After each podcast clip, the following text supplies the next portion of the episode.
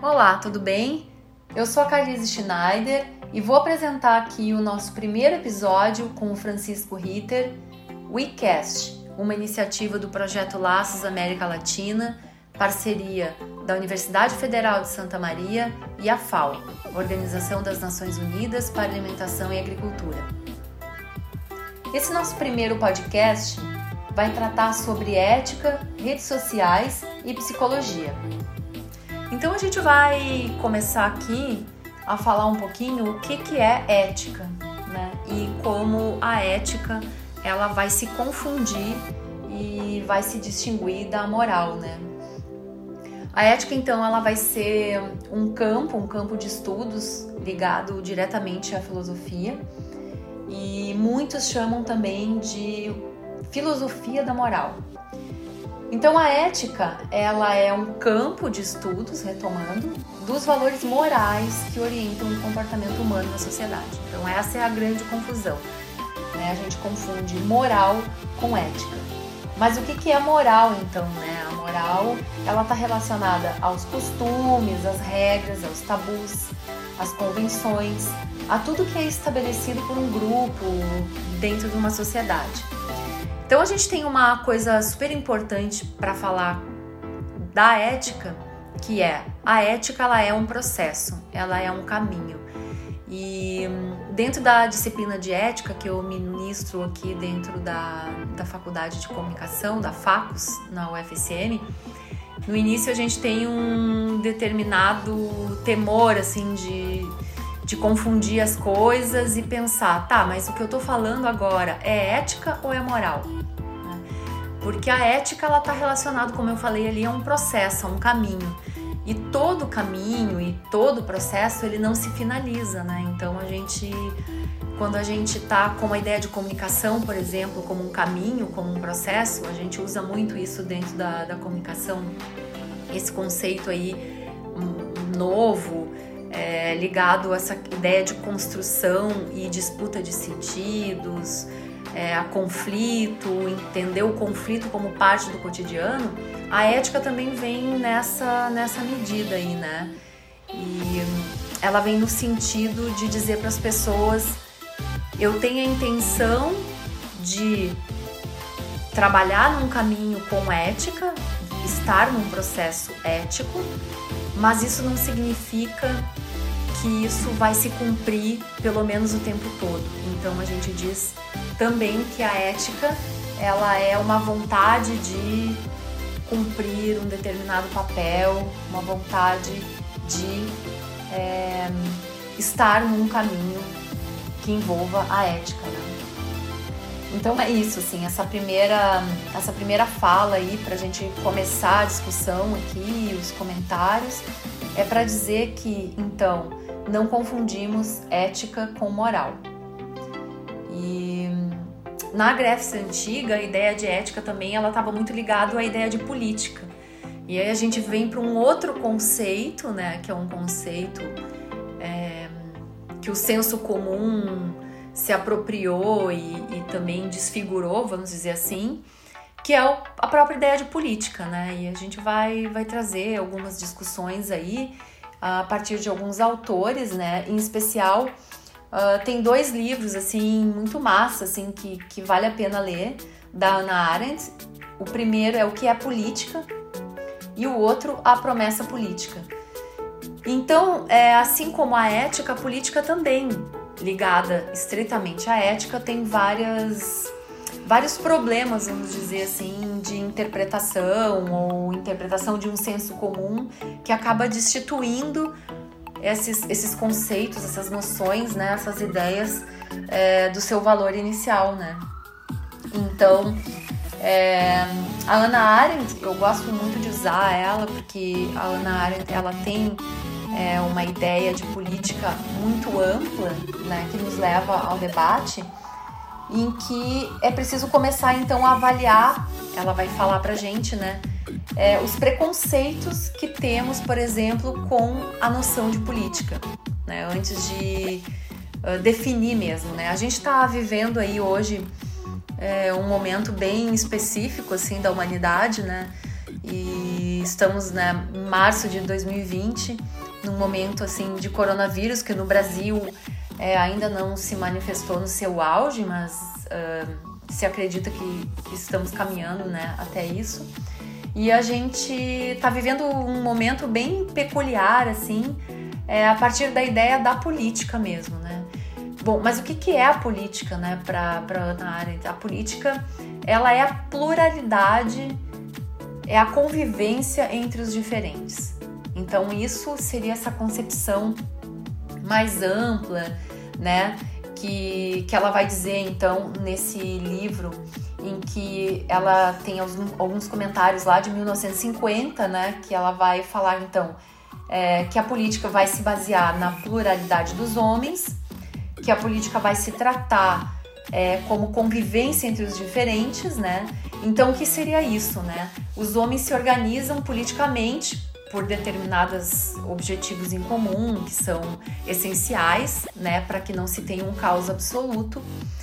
E essa é a ideia aí da política. Por que eu tô falando assim, a gente tá trazendo a ideia de política? Primeiro porque é um momento, de novo, né, histórico, né, na humanidade, em que todos estamos no mesmo lugar, né, vivendo a mesma situação, independente se somos na América Latina, norte-americanos, seja o que for, né, onde estivermos, nós estamos vivendo todos a mesma situação, né, e por isso um momento muito forte, assim, né.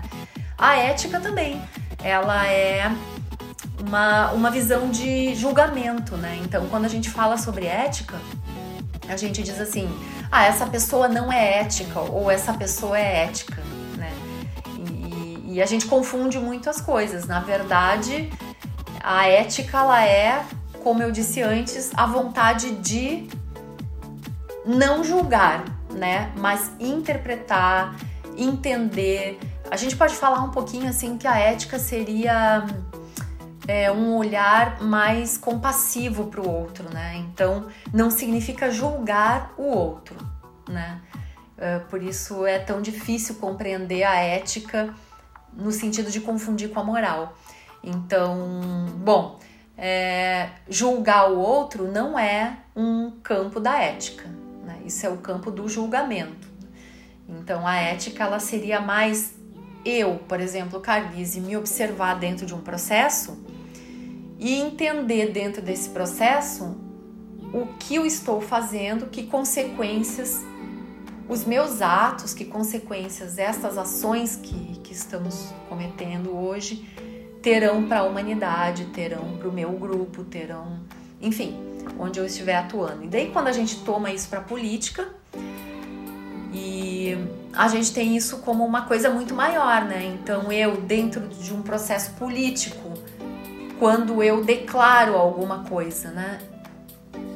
O que eu estou fazendo? Que consequências terão para os outros? Para esse grupo no qual eu estou atuando, para esse grupo no qual eu estou vivendo ou, digamos, estou governando, né? Então, essa ideia de política aí, ela é uma discussão, a gente está trazendo aqui essa ideia de política pensando também no coronavírus para tratar de alguns fatos assim bem pitorescos, vamos dizer, né, que estão acontecendo aí, em especial no Brasil, né, no que se refere ao governo mesmo, assim, né, nas formas de governar, como que as coisas estão se configurando e porque a ética, como a gente já está vendo aqui, ela é um processo de se pensar dentro de algum ato, dentro de alguma ação, dentro de alguma situação, como que eu estou me vendo dentro daquilo e me avaliar. Então, primeiro, a ética não é julgamento, não é julgar o outro. A ética se refere ao meu olhar, ao olhar a partir do outro, mas pensando como eu estou atuando, então, em determinada situação, em determinado momento, em determinada conjuntura. Então, eu não tenho aqui a ideia, né, a partir do campo da ética, de julgamento. Ou seja, aí a gente cai no campo da moral, né? E a gente tem que ter em vista que por que a ética é um processo? Por que a ética ela é um caminho? Porque os costumes, os valores...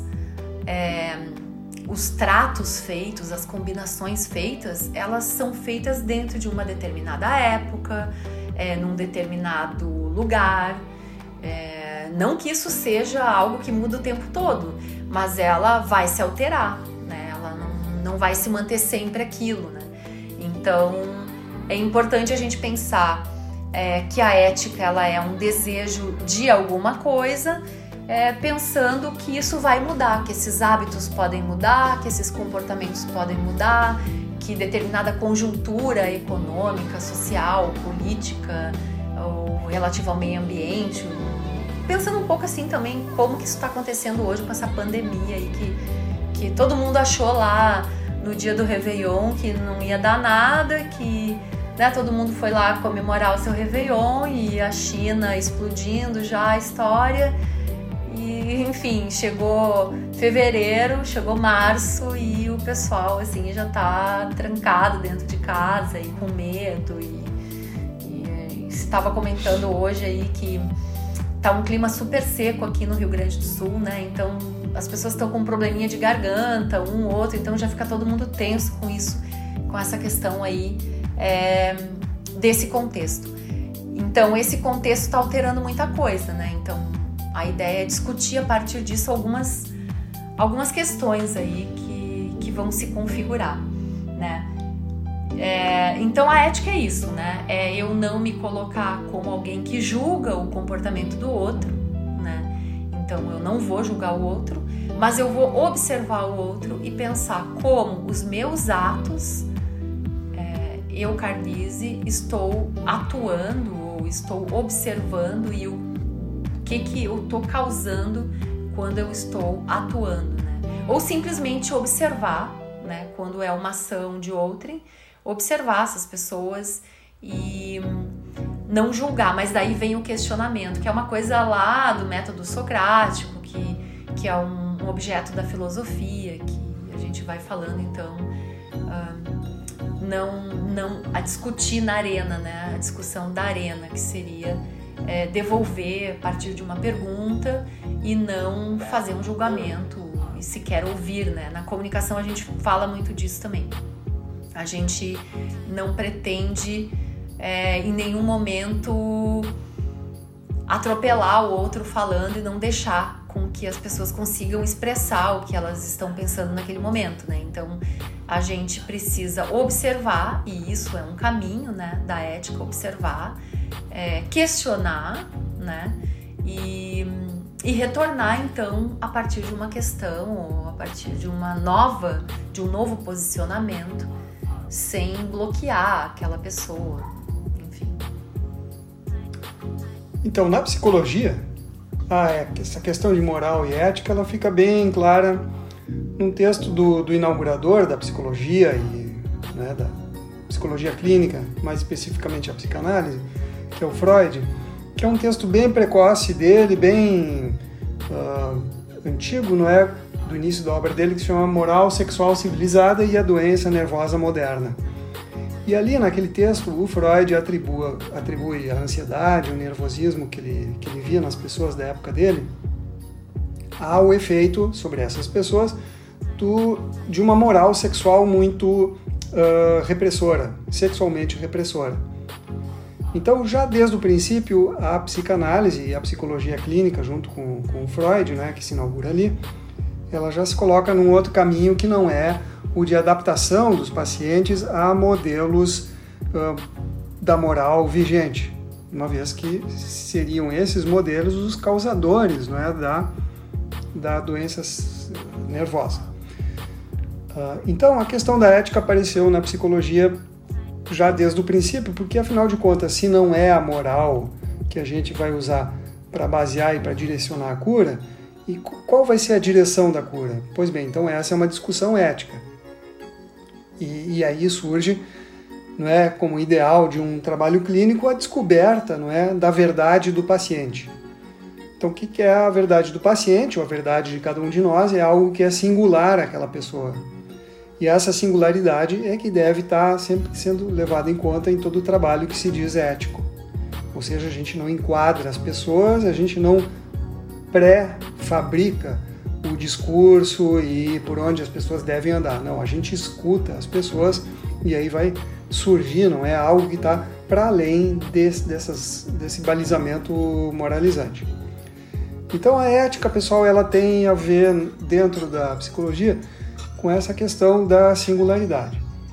E aí, no que a professora Carlise estava falando agora há pouco, a respeito do laço social e da questão política, como é que isso se enquadraria?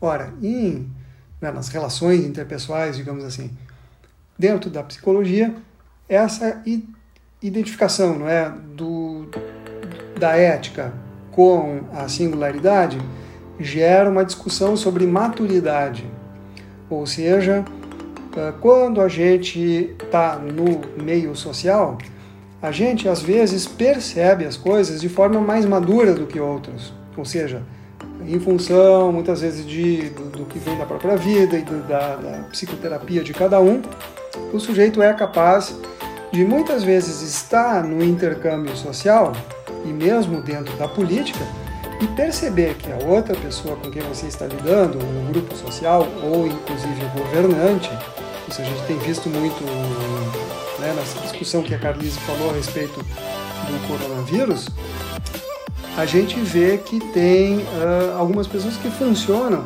em níveis mais imaturos, ou seja, são pessoas que têm que se apegar mais àquela moral socialmente construída e dependem de um balizamento construído por outros e tem muita dificuldade de reconhecer, não é, a sua singularidade e a seu espaço de liberdade que existe, não é, para cada um de nós dentro dos espaços sociais, ou seja, a gente tem espaço para se expressar e para se desenvolver como pessoa, para amadurecer como pessoa. A gente não faz isso porque a gente toma essa postura de identificação com os balizamentos morais.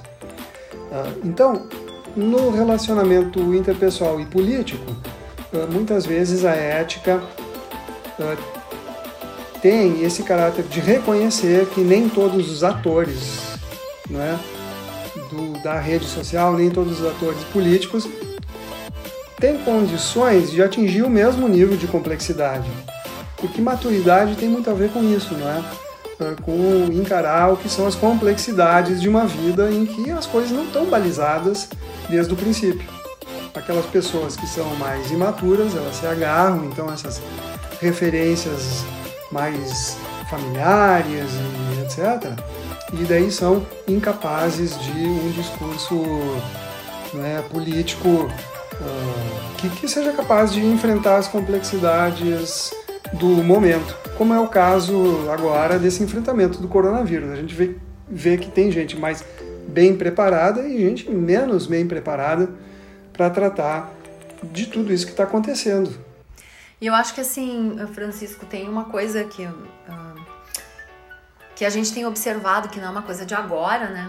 Tentando trazer isso pro campo da política e pro campo da ética e da psicologia, a gente tem observado que, eu acho que, se eu não me engano, foi em fevereiro que aconteceu isso, que, enfim, divulgaram uma matéria de uma pessoa da área governamental também, que trabalhava a ideia de ética a partir de um conceito de ética da família, né? Então isso é um outro desdobramento, né, que a gente percebe, que é o uso, né, das palavras, assim, a palavra política, a palavra a ética. Então a gente vê esse tipo de comportamento, assim, e a gente, não sei se a gente pode falar dessa questão de maturidade ou imaturidade, né, mas é de usar, né, essas palavras e deturpar completamente. Então o que é essa... A gente já trocou alguns artigos, né, falando sobre ética, por exemplo, que já me passou a ética do cuidado, né, que são algumas coisas interessantes, que são outros pensamentos, outras formas de abordar a ética, que a gente vê, assim, ó, um governante ou, enfim, ministro, alguém que seja, trabalhar a ideia de ética a partir da ideia de ética da família, né? Então, como que uma ética é da família, né? Se a ética é coletiva, né? Se ela não é coletiva, se ela não é de um grupo, se ela não é aberta, ela então não é o uso da palavra ética, né? E ao mesmo tempo esse uso deturpado aí no sentido político, né, dos usos das palavras e no sentido... Eu acho que eu não tinha pensado nisso ainda, porque... mas eu acho que essa ideia de imaturidade, ela é bem interessante, assim. Mas como é que a gente identifica que isso é uma questão, por exemplo, de imaturidade ou de um mau uso intencional, por exemplo? Como que a gente pode entender, assim, isso? Que é curiosidade. É verdade. Algumas vezes pode haver algumas figuras que são manipuladoras, né? Que ao perceberem, digamos, que toda a complexidade gera ansiedade... oferecem então aí alguns balizamentos muito moralizantes e atrás dessas bandeiras assim muito simples de repetir, muito fáceis da pessoa identificar em si mesma, não é? Assim, nas suas referências mais inconscientes, assim, mais alguns fantasmas, não é? Familiares. Pois bem, algumas pessoas podem realmente se utilizar desses recursos e manipular, não é? Manipular o discurso, né? Então, a gente já viu isso, né? Muitas vezes, por exemplo, se sabe que é um instrumento de manipulação social muito forte, a ideia da demonização do estrangeiro e do diferente. Então isso mexe com medos muito regressivos, infantis, e que pessoas que têm ansiedades, por exemplo, com relação a tudo que há de complexidade no mundo atual, com globalização, novas identidades de gênero, né, e opções de né, identidades sexuais mesmo, quem diante dessa complexidade toda se assusta ou se cria, né, uma ansiedade muito grande, pois bem, alguém pode manipular esses sentimentos de transição, assim, não é? De uma época para outra e criar aí algum espantalho, alguma figura assim. E isso com certeza tem ganhos políticos e isso a gente vê acontecendo. Felizmente hoje em dia a nossa democracia tem as suas... não é? A gente já aprendeu algumas coisas com a história e sabe identificar quando isso está acontecendo, mas é sempre um risco. E eu acho que daí é o que a gente estava falando no início, que aí é o uso da moral para falar de ética, né? Sim. Então as pessoas se apropriam já dessa ansiedade, e aí a gente, por que a gente falou aí, tá falando da história do coronavírus? Porque nós estamos num momento extremamente tenso, né? E as pessoas estão todas ansiosas, esperando uma cura, esperando que não dê errado, esperando que aqui seja diferente, e aí em alguns momentos... alguém, um grupo ou determinadas pessoas vão lá e se apropriam da ideia, da moral, né, para levantar uma bandeira de ética, né, da ética, né. Então, claro que isso confunde ainda mais as pessoas que já estão lá numa limitação aí psicológica, já tá todo mundo ansioso e esperando alguma coisa boa e de um lugar onde nós deveríamos ter uma segurança, né, uma fala de segurança, que é o que parece, né, que está se construindo em vários países, né, essa postura aí, por exemplo, na Alemanha, que aconteceu, né, de alguém chegar e dizer, olha, eu tô aqui para cuidar de vocês, vai dar tudo certo, vamos nos cuidar, isso é sério, e enfim... em outros países que deu errado, que no início a postura também era uma postura de dizer, bom, não vamos nos preocupar, vamos tocar a vida, né? E aí esse momento, eu acho que da ansiedade, que é uma coisa que o Francisco estava falando ali, é um momento também de explorar melhor determinadas questões, né? Que as pessoas se utilizam desse momento e aí trazem a moral, né? E parece que a moral é a ética, esses costumes, e eclode isso no seu ápice para mim quando alguém chega e vai falar de uma ética da família, né? E então seria muito melhor falar numa ética do cuidado, que é uma ética que é a ética, que seria uma questão mais ampla, coletiva, ou de uma perspectiva da ética que a Butler vai falar, que seria então a violência da ética, né? Que é uma outra coisa que estaria mais ligada à história da ética da família. Então, quando a Butler vai falar sobre a violência da ética, ela vai dizer isso. A ética pode, em algum momento, e não é o que a ética, o campo da ética quer, mas em algum momento se isso acaba acontecendo, é que ética não é dizer isso é certo e isso é errado. Isso é ético, isso é não ético, isso é bom, isso é mal, né? E a gente, que nem tu tá falando agora, da ideia das subjetividades, mas tu usou uma outra palavra que não era subjetividade. Qual era a palavra? Poxa, não lembro. Era uma palavra falando de si, da subjetividade das pessoas, né? Que a psicologia usa. Então, essa ideia de subjetividade, ela tá extremamente ligada à ideia de ética e também tá ligado à ideia da verdade. Né? Ou seja, não existe uma verdade absoluta, mas existem pessoas com suas singularidades, foi a palavra que tu usou, né? As pessoas com suas singularidades, com suas subjetividades, mas com certeza, e teve um momento que a gente já comentou sobre isso, que é a questão de ter alguma coisa maior, por exemplo, a ideia dos 10 mandamentos, né?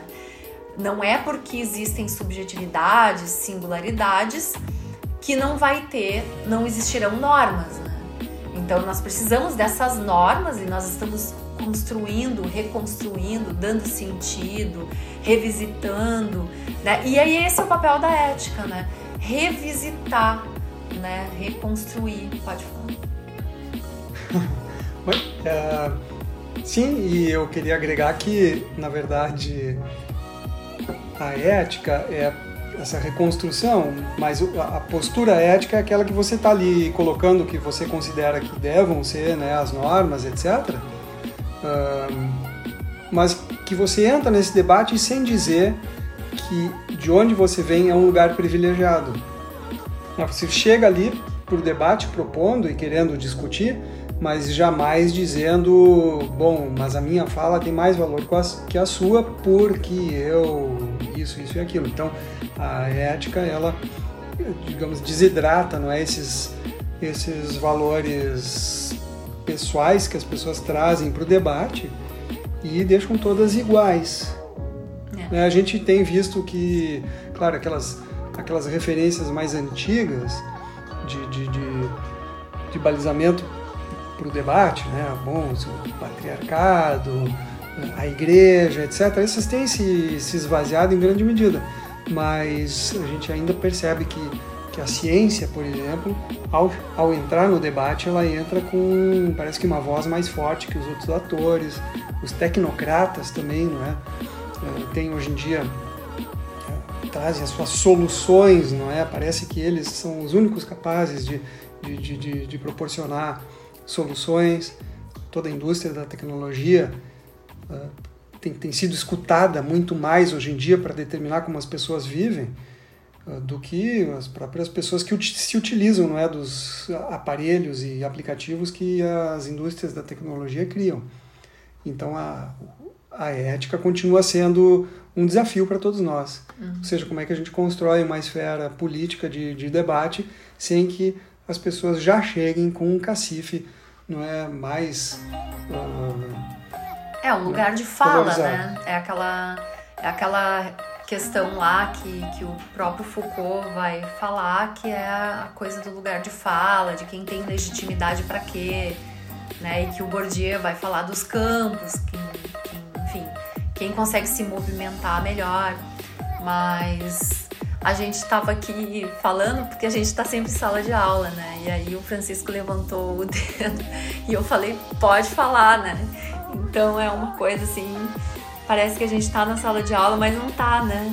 Então, enfim, gente, a ideia era a gente fazer essa primeira discussão, né? E trazer alguns elementos iniciais para discutir a ideia de ética.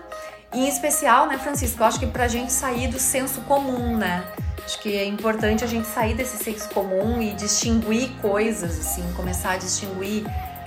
Não ter uma ideia tão senso comum e confundir política com político, né, não confundir a moral com a ética. Claro que está estritamente conectada, né?